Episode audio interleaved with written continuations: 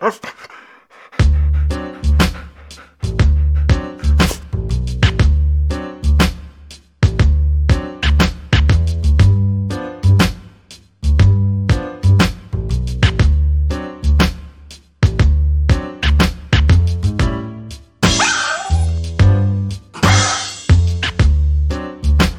Sziasztok! Itt van a második podcast, aki pedig videóban nézi, azt külön köszöntöm. Azt ígértem az első ilyen egyszemélyes podcastben, hogy a következő résznél, azaz a mostaniban arról fogok beszélni, hogy én hogyan kezdem el a kiskutya tanítását, hogyan választok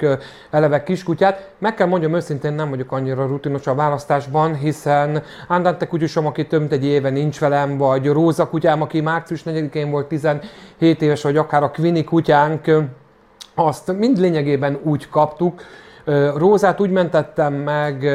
a Vám és pénzügyőrségtől idézőjelben a megmentés, mert felhívott ott egy ismerősöm Menikő, hogy Gábor, van itt egy kutya, nem felelt meg nekünk, nem akarnád magadhoz venni. Nagyon kezelhetetlen volt, aztán az egyik legjobb kutyám lett. Vagy Andantét, akit dr. Kocsmály barátomtól, Sicurus Invicius Andante néven fut, kaptuk nászajándékgyanánt Orsival és hát Quinit is úgy kaptuk egy nagyon kedves barátomtól, Tiger Tattoos Tequila Quini, amerikai Stafford Vassi Zoltán tenyésztéséből, mert Orsi nagyon megdicsérte annak a kutyusnak az anyukáját, és Zoli egyszer csak felhívott, hogy van egy meglepetésük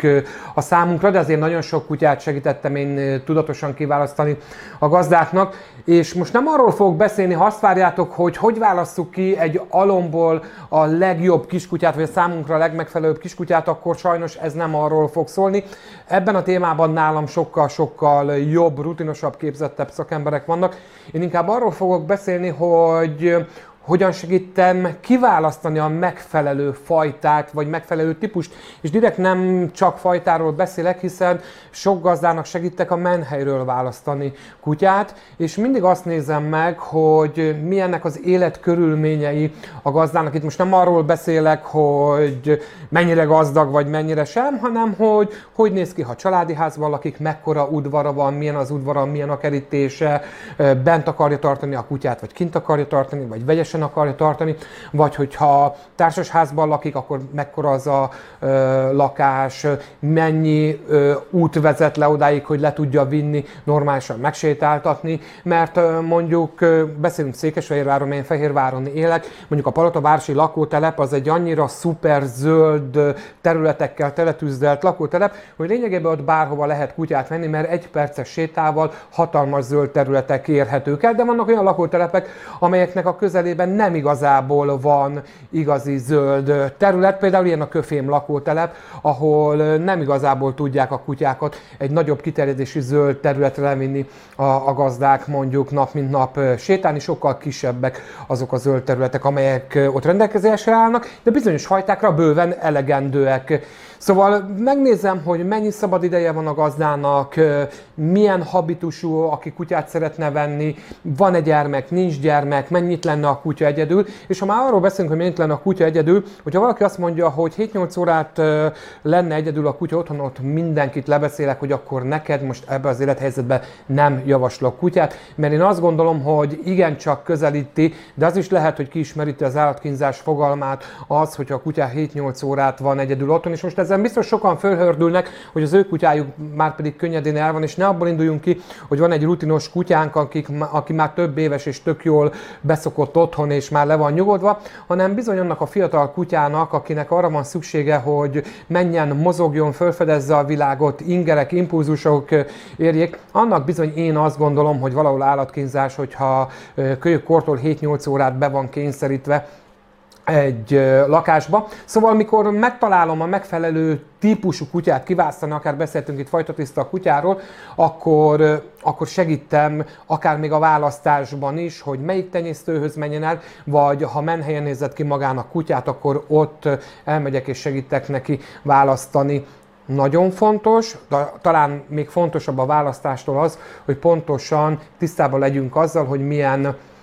kihívással, milyen lemondásokkal jár az, hogy kutyát veszünk magunkhoz. Természetesen erre is felkészítem a gazdát, elmondom, hogy milyen költsége van körülbelül az etetésnek, hogy miért két állatorvos kell, mert hogyha egy állatorvosom van, az is emberből van, az is lehet beteg, az is mehet szabadságra, és biztos, hogy akkor lesz az én kutyám beteg, tehát jobb több állatorvos tartani, hogy hogyan szoktatjuk az állatorvoshoz, hogy nem csak akkor megyünk a kutyával az állatorvoshoz, amikor baja van, hanem látogassuk meg akkor is, amikor a kutya egészséges, hogy a kutya ne csak negatív tapasztalatot szerezzen az állatorvosnál, és persze ebben az állatorvos és az ott dolgozóknak is partnernak kell lenniük, hol tudja beszerezni a megfelelő kutyaledelt, a felszereléseket, milyen fekhely, milyen póráz. Szóval mindent, mindent megbeszélünk, és mindennel előre felkészülünk, mikor megtörténik a választás. A menhelyről, hozzuk el a kutyát, hogy milyen protokoll mentén szoktassuk magunkat a kutyához, hiszen ott megtehetjük, hogy többször elmegyünk meglátogatni a kutyát, és nyilvánvalóan minden menhelynek megvan a saját protokollja, ami mentén majd eljuthat oda valaki, hogy elviheti végleg, és végleges gazdája lehet az adott kutyának, ugyanez elmondható a tenyésztőnél, és mi van akkor, amikor a tenyésztő több száz kilométerre lakik, és mondjuk nem tudjuk megcsinálni azt, hogy többször meglátogatjuk, mielőtt elhozzuk. Szóval mindenre, mindenre felkészítem a gazdákat, és természetesen magamat is felkészítettem annó, amikor így vettem kutyát. Még nem állok készen, hogy egy újabb Dobermant tartsak, bár nagyon sokan felajánlották, és ebben a podcastben és ebben a videóban is szeretném megköszönni a Dimodello Kennel tulajdonosának, Hadobás Józsinak, aki mondhatom, hogy nagyon jó barátom, és az első volt, aki mikor megtudta, hogy Andante kutyám elment, az elsők között ajánlotta fel, hogy Gábor bármikor adok neked kutyát, van kutya a számodra, gyere nyugodtan. Én még nem állok készen rá, és ha majd készen állok rá, akkor ugyanezeket a protokollokat fogom betartani. És hogy mikor kezdem el a kutyát tanítani? Kérem szépen azért említettem meg Józsit név szerint, mert ő már az alomban foglalkozik a kutyákkal, hiszen a kiskutyákat az anyakutya lényegében nulla napos koruktól már tanítja az almon belül, és hát a tenyésztőnek is már el kell kezdeni foglalkozni a kutyával, tehát én már egy nem nyers kutyát fogok tőle majd elhozni, hanem egy olyan kutyát hozok el, ami, ami már lényegében elindult az úton, és én ahogy abban a pillanatban, hogy elhozom a, majd a kiskutyát, én onnantól kezdve elkezdem tanítani, beszoktatni a magam dolgaira. Ami nagyon fontos, hogy én pontosan tudom, hogy mire akarom megtanítani a kutyát. Amikor eljönnek hozzám egy privát foglalkozás, vagy egy csoportos foglalkozásra, talán az előző podcastben is megemlítettem, hogy azt kérdezem meg a gazdáktól, hogy mi a cél, és nagyon pontosan segítem meghatározni a célt a kutyáknak. Amikor azt mondják, hogy szeretnék egy szófogadó kutyát, akkor mindig azt mondom, hogy ez nem concreto.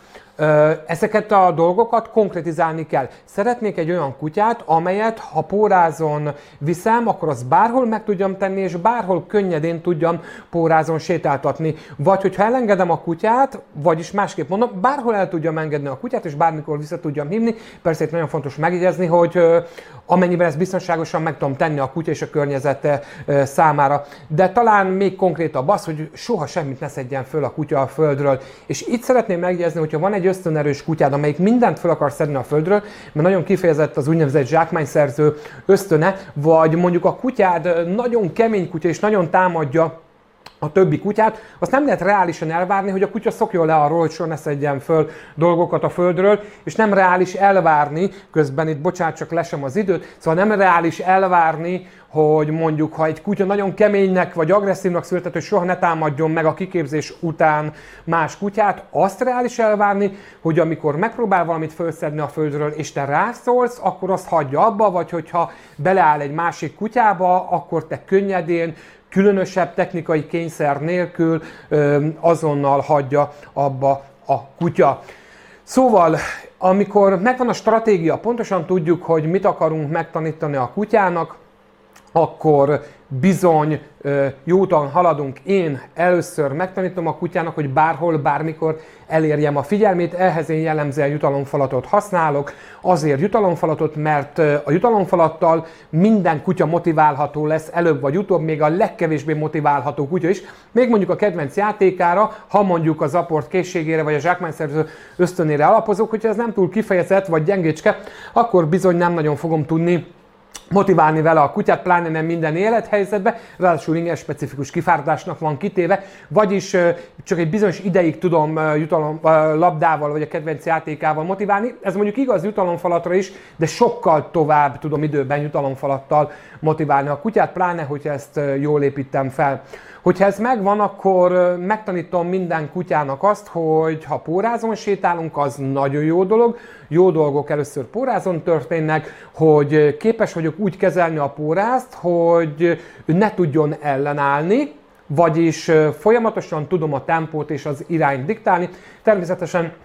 erről majd podcastem is, és videós anyagom is lesz, amint az időjárás majd ezt lehetővé teszi, mert ugyanis a 2023-as szezont március elején legkésőbb 15-én terveztem elindítani, de azóta lényegében folyamatosan esik az eső, és nehéz amúgy is összehozni, hogy ne saját kutyám mutassam be, hanem ilyenkor mindig szoktam kérni ügyfeleket, illetve teljesen idegen embereket a Facebook oldalamon meg szoktam hirdetni, hogy ekkor lesz a felvétel, és lehet hozni kutyákat. Úgyhogy szurkoljatok, hogy ez is minél előbb megtörténhessen, jöjjön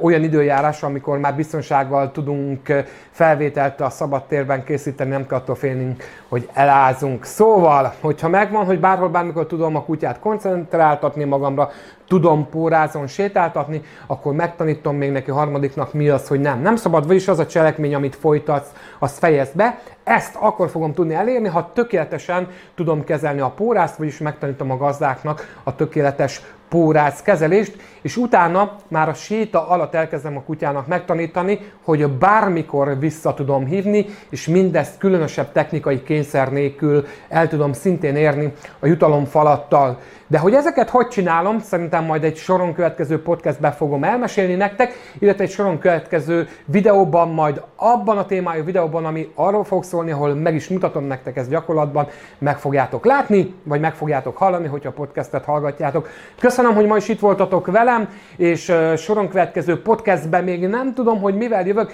de nagyon valószínű, avval, hogy hogyan állítsuk fel a tanítás stratégiáját, vagyis ez biztosan benne lesz, és lesznek benne egyéb hasznos dolgok. Sziasztok!